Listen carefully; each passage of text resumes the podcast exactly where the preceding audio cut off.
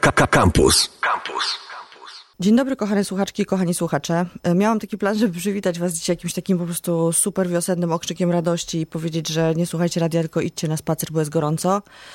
Niestety, jak szłam do radia, dostałam e, gradem e, i wiatrem po oczach, więc może jednak siedźcie w domu i słuchajcie. Będziemy dzisiaj rozmawiać o książkach, jak zwykle. Będę rozmawiała z, z pisarką Boryczką, tak mi się najbardziej podoba o niej mówić. To jest osoba, która napisała książkę, która się nazywa e, O perspektywach rozwoju małych miasteczek. Ja od razu się przyznam, że spodobała mi się ta książka przez okładkę na początku, bo na okładce jest kura, która biegnie z odciętą głową. Wydaje się to być niewesołą okładką książki, a jakoś paradoksalnie jest dosyć śmieszne. E, Dzień dobry, Małgosiu. Dzień dobry.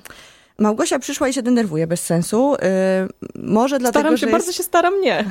Może dlatego, że jest debiutantką i pewnie głównie o tym będziemy dzisiaj rozmawiać i jeszcze nie ma tego takiego smaku sławy, że wszyscy chcą z nią rozmawiać na wszystkich antenach i tak dalej, ale wróżę jej to e, po przeczytaniu tego tomu.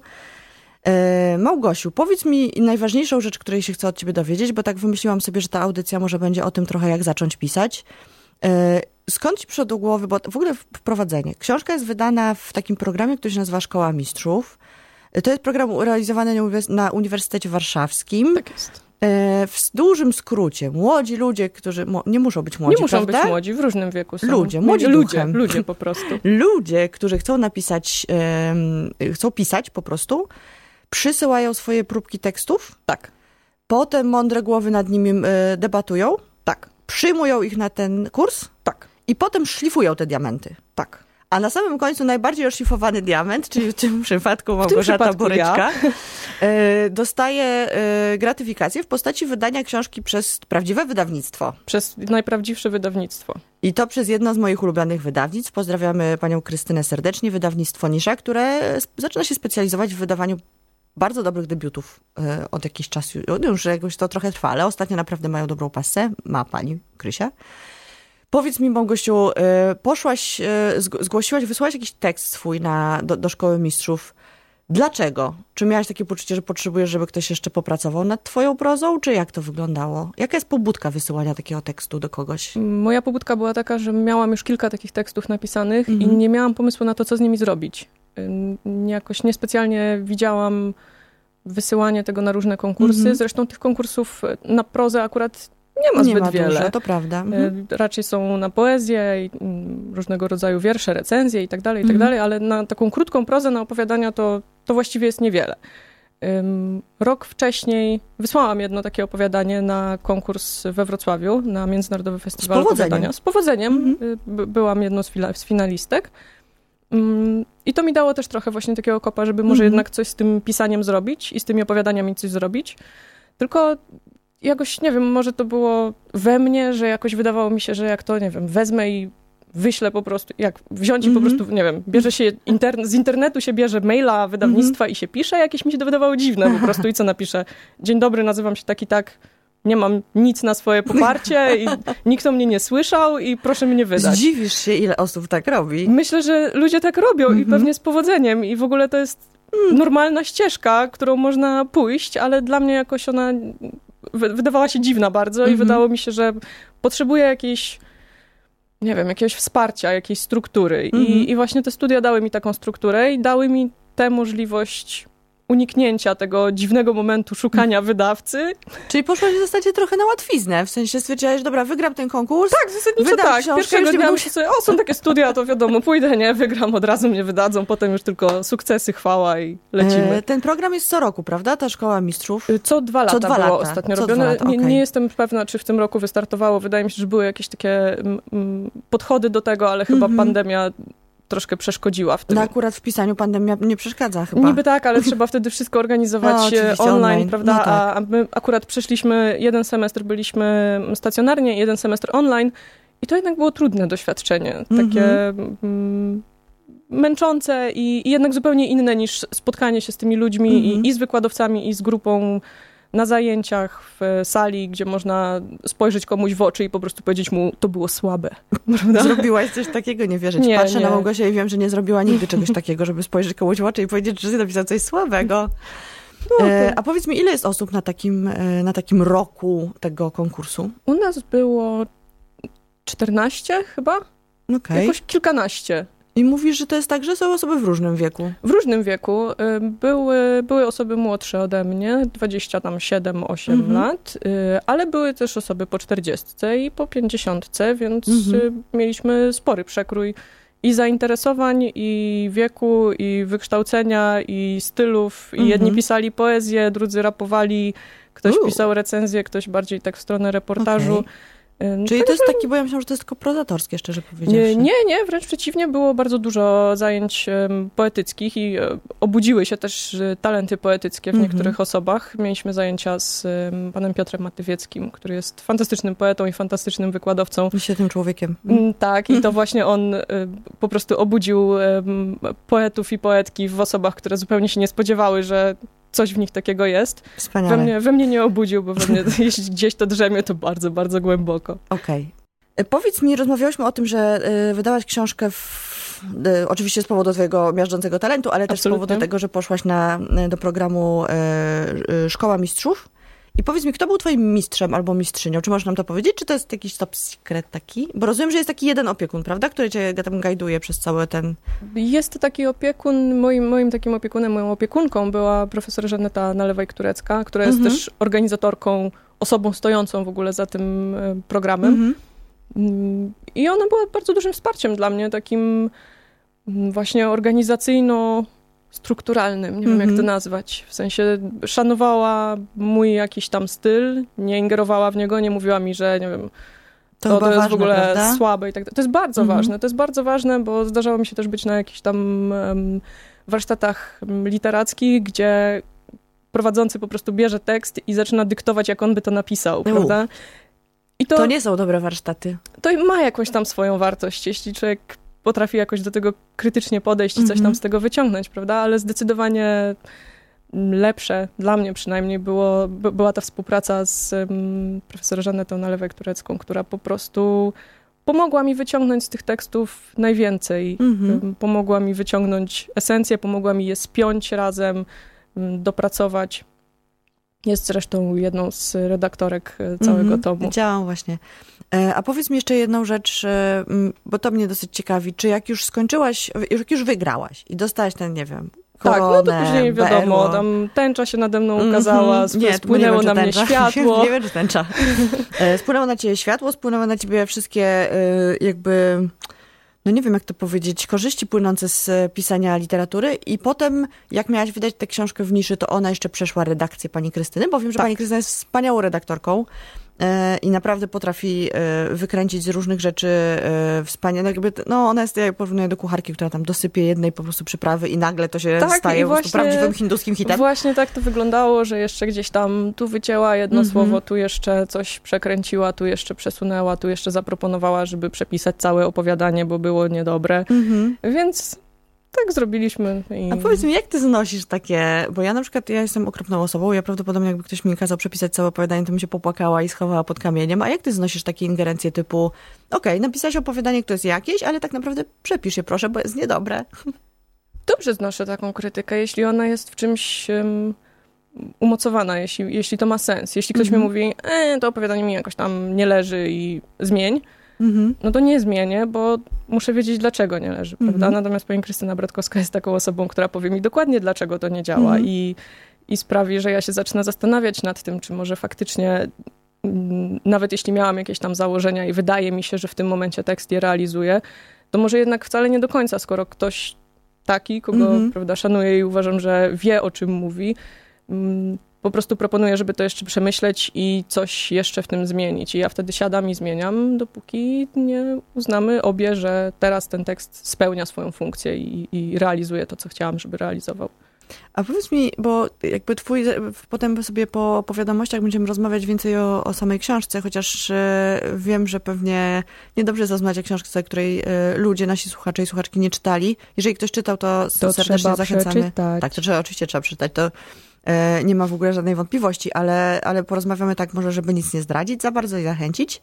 Ale jeszcze moje pytanie jest takie, czy ty jak już wydałaś tę książkę, bo to jest chyba trudny moment, piszesz coś, co, w co wierzysz, wydajesz tę książkę, wypuszczasz ją do ludzi i jesteś absolutnie goła, w sensie jesteś zdana na e, krytykę e, i, i dole i niedole po prostu bycia pisarką, Ty akurat masz niezłe recenzje tego, e, tego tomu opowiadań. Ja tam no, różne się przewijają porównania w ogóle do lepszych, gorszych, e, bardziej znanych, mniej znanych pisarzy, ale generalnie wszyscy są zadowoleni z tego, co napisałaś. Tak, odbiór jest Czy ty miałaś pozytywny. duży stres przed tym, jak to wyszło do ludzi? Czy siedziałaś i sprawdzałaś, po prostu pisać w Google'ach swoje nazwisko i tytuł książki, sprawdzałeś co e, minutę, znaczy, Oczywiście, recenzje? że mam ustawione alerty Google'a na swoje Nie, nazwisko, żeby wiedzieć, Wreszcie co ktoś się to dzieje. Się przyznał. Prawda? Dziękujemy za to.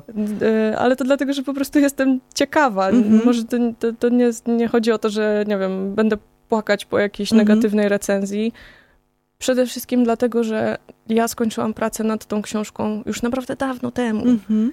Ten proces wydawniczy trwał długo mhm. i w międzyczasie człowiek się troszeczkę odkleja od tego tekstu.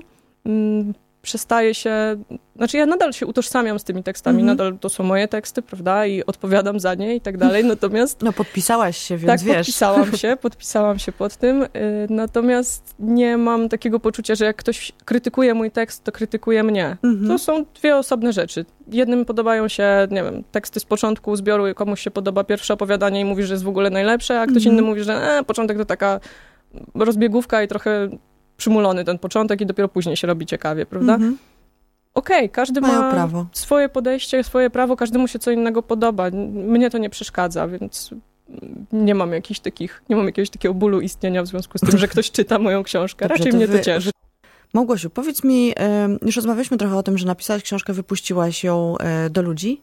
E, jest jakiś odbiór. Odbiór jest dobry twoich opowiadań, ale faktycznie to, co przed chwilą powiedziałaś mi poza anteną, czyli jedni ludzie uważają, że początek jest e, bardzo dobry, drugi, że koniec jest bardzo dobry i w ogóle to się jakoś zmienia. Ja oczywiście mam swoje absolutnie ulubione opowiadanie, którym jest Karel Gott, które czytałam nawet na głos e, ostatnio swoim znajomym, bo opowiadanie jest generalnie o tym, że umarł Karel Gott i w, ba w, bardzo dużym skrócie i bohaterka jakby nie bardzo wie o co chodzi, że wszyscy się tym martwią, bo, bo nic to dla niej nie znaczy, jest to dla niej takie puste puste nazwisko, że tak powiem.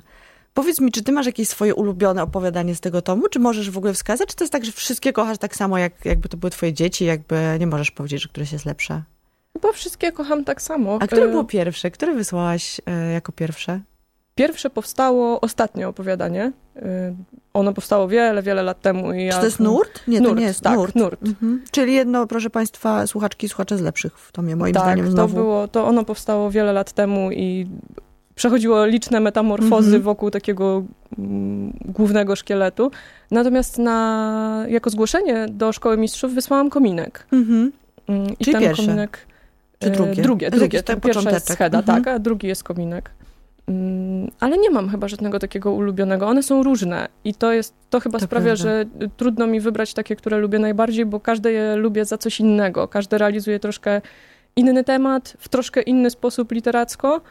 I, I dlatego trudno mi wybrać takie, które by było jakieś Dobrze, to ukochane. powiedz mi w takim razie, bo ja to wiem, bo przeczytałam e, i tom opowiadań, i potem e, blerby, ale powiedz mi, co łączy te opowiadania? Te opowiadania łączy małe miasteczko. No właśnie. I dlaczego? Opowiadaj. Małe miasteczko, dlatego że ja pochodzę z małego miasteczka, y, z Kozienic. Pozdrawiam mm -hmm. serdecznie całe Kozienice, powiat, Kozienice. miasto oraz gminę. I znam to środowisko, znam atmosferę małego miasteczka, -hmm. a, a, mówi się początkującym pisarzom, pisz o tym, co znasz, prawda? -hmm. Bo wtedy jesteś w stanie powiedzieć coś y, autentycznego, coś prawdziwego i coś szczerego. I, i to był to, to był początek, od tego się to mhm. wszystko wzięło. Mm, wyjechałam z małego miasteczka i chciałam się z nim jakoś pożegnać, jakoś poszukać sposobu na to, żeby przytrawić te 18-19 lat życia w małym miasteczku i, i, odnaleźć siebie na nowo w innym mieście, zobaczyć, co to znaczy, że jestem z małego miasteczka. Mhm. To w wielu ludziach rodzi różne emocje. Niektórzy się tego wstydzą. Mhm. Mm, niektórzy próbują udawać, że nie są z małego miasteczka. Niektórzy uważają, że to jest powód do dumy. Niektórzy tam wracają, niektórzy nigdy nie wyjeżdżają. Mhm. I właśnie o tym, o tej różnorodności, o tej mozaice postaw, podejść, sposobów myślenia jest ten tom i te opowiadania, czy przynajmniej takie było założenie dla niego. A powiedz jeszcze, skąd się wziął tytuł? Tytuł wziął się oczywiście z pięknego wiersza Andrzeja Bursy pod tytułem Sobota. Mamy fragment w książce przytoczony, bez zakończenia, które znają chyba wszyscy. E, I Andrzej Bursa miał swoje podejście i swoje zdanie na temat małych miasteczek i tego, czy warto poświęcać im uwagę i czy warto się literacko nad nimi pochylać. Jeżeli, kochane słuchaczki słuchacze, nie znacie wiersza Bursy, to proszę bardzo teraz szybciutko do Google'a, e, chyba, że ktoś ma tomik poezji na e, półce, to wtedy do tomiku i szukamy wiersza o małych miasteczkach szybciutko. Tak jest. No i ja wchodzę troszeczkę w polemikę z mhm. Bursą i z jego odrzuceniem małych miasteczek jako mm, tematu literackiego. No właśnie, bo y, piszesz o, o, różnych małych miasteczkach. To nie są, to nie jest tak, że to jest tom, bo ja mam troszeczkę już teraz przesyt takich y, tomów opowiadań i, i, historii, które są wspomnieniowe. W sensie, że mhm. dziewczyny mniej więcej w wieku między 30 a 40 piszą o swoim dorastaniu w, w różnych miejscach w Polsce. I to, słuchaczki i słuchacze, jeżeli ktoś się tego równie jak ja obawia, to nie jest taki nie, tom. To nie, w ogóle nie. nie ma nic wspólnego z tym, jak to Małgorzata Boryczka żyła sobie nie, w Kozienicach. To jest zbiór przeróżnych, bardzo czasami wzruszających, czasami bardzo smutnych. Bardzo smutnych. Niektóre są naprawdę takie, że nawet się raz popłakałam, ale też w dużej mierze niesamowicie dowcipnych opowiadań, o czym pewnie jeszcze o tym dowcipie sobie będziemy potem, e, potem rozmawiały w następnej części. I teraz tak, chcemy porozmawiać trochę o opowiadaniach. Opowiadanie jest ile w swoim tomie opowiadań? 14. 14. I to jest tak. Mam, mam nadzieję. Każdy, mam nadzieję. Mamy nadzieję, że jest 14. Nie będziemy teraz liczyć na antenie. E, I każde to opowiadanie jest tak naprawdę zupełnie inne. Jest, e, znaczy oczywiście coś je łączy, łączy je twoja wrażliwość i, i twoje pióro, ale to nie jest tak, że one są wszystkie bardzo e, jednorodne i co jest ogromnym moim zdaniem plusem tego zbioru opowiadań. Ja nie wiem, czy to jest komplement nigdy, czy nie, ale dla mnie, w moich ustach jest, więc musisz mi zaufać. Cieszę się, przyjmuję, dziękuję. Mnie gdzieś, bo ja równocześnie słucham audiobooka Kultu mhm. Łukasza Orbitowskiego, którego czyta wspaniale, wspaniale Habior. I ja gdzieś w tych twoich opowiadaniach ten, tego zadziora i ten, ten, to poczucie humoru Łukasza Orbitowskiego odnajduję. W sensie czasami naprawdę mam takie takie poczucie, że nie, oczywiście nie lubię porównywania pisarek, pisarzy do siebie nawzajem, ale powiedz mi, czy ty y, masz jakichś takich pisarzy polskich, czy pisarki, na których się chociaż trochę wzorujesz, czy to jest tak, że ty czyścisz głowę, lubisz czytać, ale czyścisz głowę i piszesz po swojemu?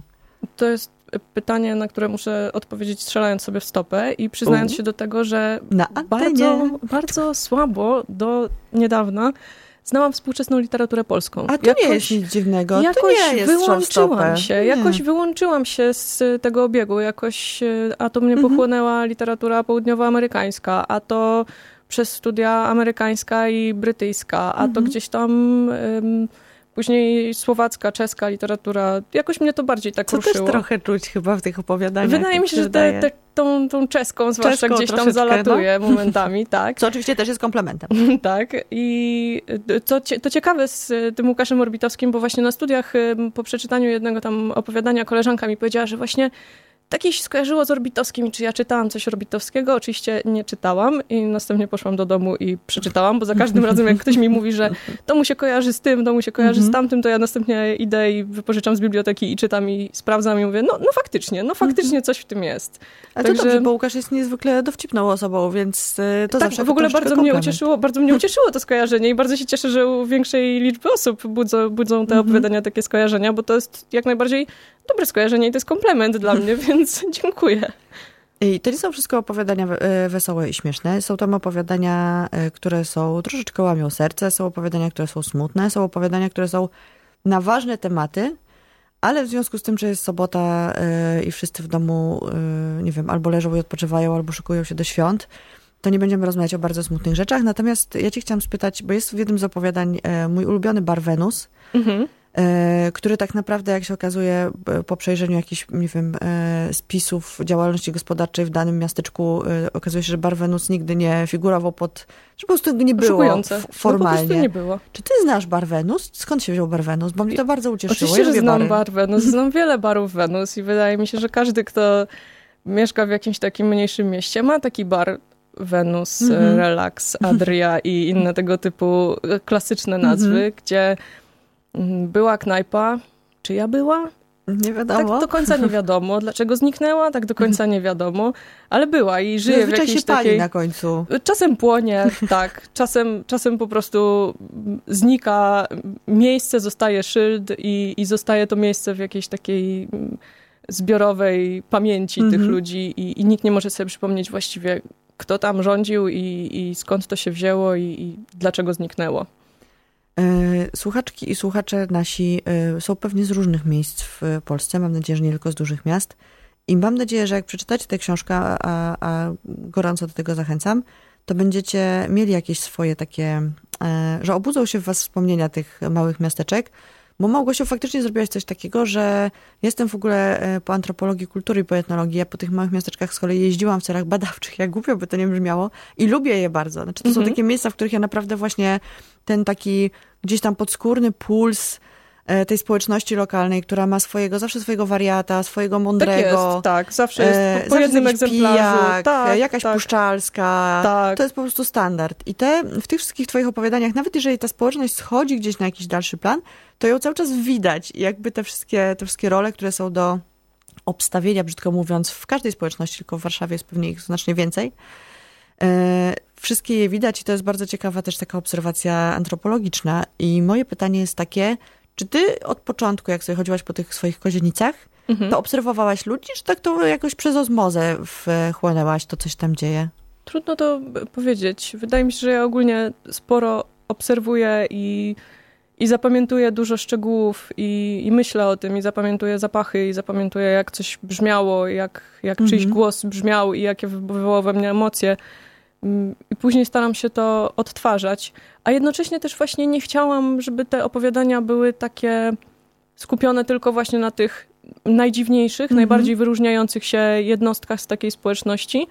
Y, dlatego zależało mi na tym, żeby, nie wiem, żeby nie pisać tylko o tym, że o, wszyscy piją, albo mhm. o, wszyscy są jacyś tacy, nie wiem, mm, pracują w jakichś bieda pracach i tak dalej. Nie, są zwykli ludzie. Są ludzie, którzy mają jakąś tam normalną pracę, a to ktoś sprzedaje na targu, a to ktoś jest radcą prawnym, prawda? Mhm. W, w małym miasteczku jest przekrój całego społeczeństwa.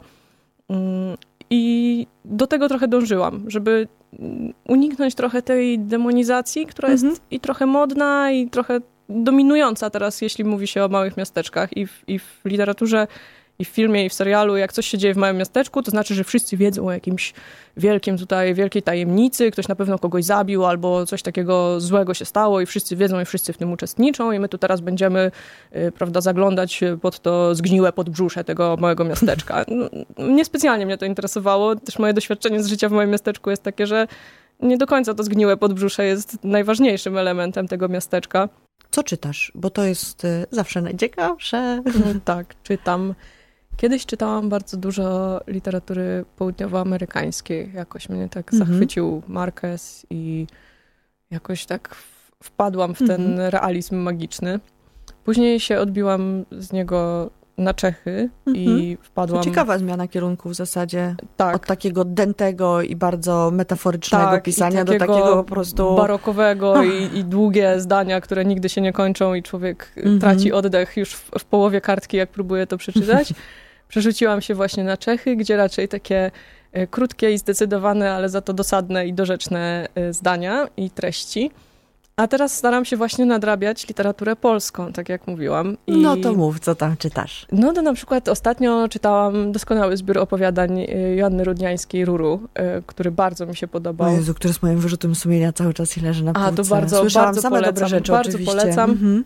Naprawdę fantastyczny. Zresztą czytałam też wcześniej Barbary Sadurskiej y, mapę, czyli też taki zbiór opowiadań zakleszczonych, mm -hmm. zagnieżdżonych w sobie, który bardziej się układa w taką może powieść. No dla mnie więc... to jest powieść zawsze. No właśnie, więc bardzo też ciekawa y, konstrukcyjnie A czy to jest coś spoza niszy? Bo widzę, że tutaj y, tak, to jest psychofanka. Oczywiście tak, tak psychofanka. Ja. Teraz po prostu być może trochę tak jest, że właśnie jak wpadam w coś, to mhm. wyczytuję wszystko do końca. Wpadłam w Markeza, przeczytałam wszystko, wpadłam w Czechy, przeczytałam wszystko, co było wydane, teraz wpadłam w niszę, sama osobiście, więc przeczytałam wszystko, co wydała nisza. Mm, oprócz tego, co czytałam, teraz robię troszkę research do nowej książki, więc y, czytam zbiory felietonów y, Wiecha i, i, i czytam sobie gwarę warszawską i próbuję się wciągnąć w gwarę warszawską. Czy będziesz próbowała napisać e, takie opowiadania o dużym mieście, jak napisać o małych miasteczkach? Nie, będę próbowała napisać powieść. tak. Dostałam nawet stypendium artystyczne miasta stołecznego Warszawy, ażeby Brawo. napisać tę powieść. I powieść będzie mm, troszkę krążyć właśnie między małym miasteczkiem a dużym miastem, Mhm. między Warszawą a takim podwarszawskim miasteczkiem i będzie, będzie znowu plejada takich postaci e, mających jakieś swoje em, problemy i swój język Mhm. i, i próbujące odnaleźć się w jakiejś tam rzeczywistości rozdarcia między małym a dużym miastem. Zobaczymy, co z tego wyjdzie. Zgłaszam się na twoją konsultantkę. Może nie od gwary, ale parę rzeczy pewnie mogę dopowiedzieć. Cieszę się bardzo, bardzo dobrze. Będę, będę się konsultować. Jako wnuczka Więc- pani, która się wychowywała z Grzesiukiem na jednym, w, w jednej O, no kamienicy, to Grzesiuk m- też był właśnie ostatnio na tapecie i zresztą Grzesiuka czytałam też w, w młodości i bardzo lubiłam. Mhm. Mm, Co jeszcze czytam? Ostatnio... Co czytałam? Czytałam Karpowicza ostatnio, balladyny i Czyli romanse. faktycznie rzuciłaś się na polską Naprawdę prozę. Bardzo rzuciłam się na polską prozę y, i, i tę polską prozę współczesną. Joannę Bator czytałam Mhm. ostatnio. I to wszystko są oczywiście bardzo znane nazwiska i wszyscy to już czytali i, i, i wszyscy już, już dawno się tym zachwycili, a ja teraz czytam Piaskową Górę 10 lat za późno i teraz myślę sobie, o jakie to jest dobre i czy wszyscy wiedzą, że to jest takie dobre? No właśnie widzisz, to y, dobrze trafiłaś na antenę y, albo poczytam, dlatego że ja w ogóle jestem wielką zwolenniczką tego, żeby czytać książki y, nie te najnowsze, tylko różne takie, które nam tam podejdą pod ręce. I jak ktoś mówi, że o, już na pewno wszyscy to czytali, to gwarantuję ci, że czytało to promil społeczeństwa, ten, co to wrzuca na Instagram i To, na czuję Facebooka się zdjęcia troszkę, książek. troszkę lepiej się ze sobą czuję. Ja Bo... myślę, że jest nadal ogromna ilość ludzi, która nie ma pojęcia, kto to jest Bator, a jeżeli ma pojęcie, kto to jest Bator, to nie czytała Piaskowej Góry. Także spokojnie możesz e, pozbyć się wyrzutów sumienia. No to dobrze, to, to, to teraz już bez, bez wyrzutów sumienia y, chwalę się, że czytałam Piaskową Górę i po- polecam też, m, polecam no, książki mniszy, polecam wszystkie właściwie. Ta książka, która poprzedniej edycji y, Szkoły Mistrzów y, wygrała konkurs, czyli Lekcje Kwitnienia Katarzyny Pochmary-Balcer, to też jest świetna mini Zupełnie powieść, inna, tak. zupełnie Mhm. inna mini powieść pozbawiona takiej klasycznej struktury fabularnej, jednak układająca się w jakąś ciekawą opowieść o, em, o życiu, o, o, o potrzebach. I Mhm. wydaje mi się, że też bardzo dobra na dzisiejsze czasy takiej izolacji i odcięcia, bo jest trochę o tym, jak, jak ludzie sami się odcinają i izolują i potem próbują szukać jakiejś nowej społeczności i odnaleźć siebie w Mhm. lesie. Bardzo pozdrawiamy Kasię, autorkę lekcji kwitnienia. Kochani słuchacze i kochane słuchaczki, y, ja już będę powoli kończyła rozmowę z Małgorzatą Boryczką. Jeszcze raz Wam bardzo polecam o perspektywach rozwoju małych miasteczek. Jest to idealna lektura, którą można łyknąć przez święta, udając, że się słucha opowieści nudnych wujków przy stole. Y, Malutka, po, taka poręczna, schowa się pod obrusem. A no i jest kura na układce, co jakoś z tymi kurczaczkami będzie korespondowało. Słyszymy się za tydzień. E, Wesołych świąt, jeżeli ktoś obchodzi, dobrej soboty i niedzieli, jeżeli ktoś nie obchodzi. I do widzenia. Do usłyszenia. Dziękuję. Słuchaj Radio Campus, gdziekolwiek jesteś. Wejdź na www.radiocampus.fm.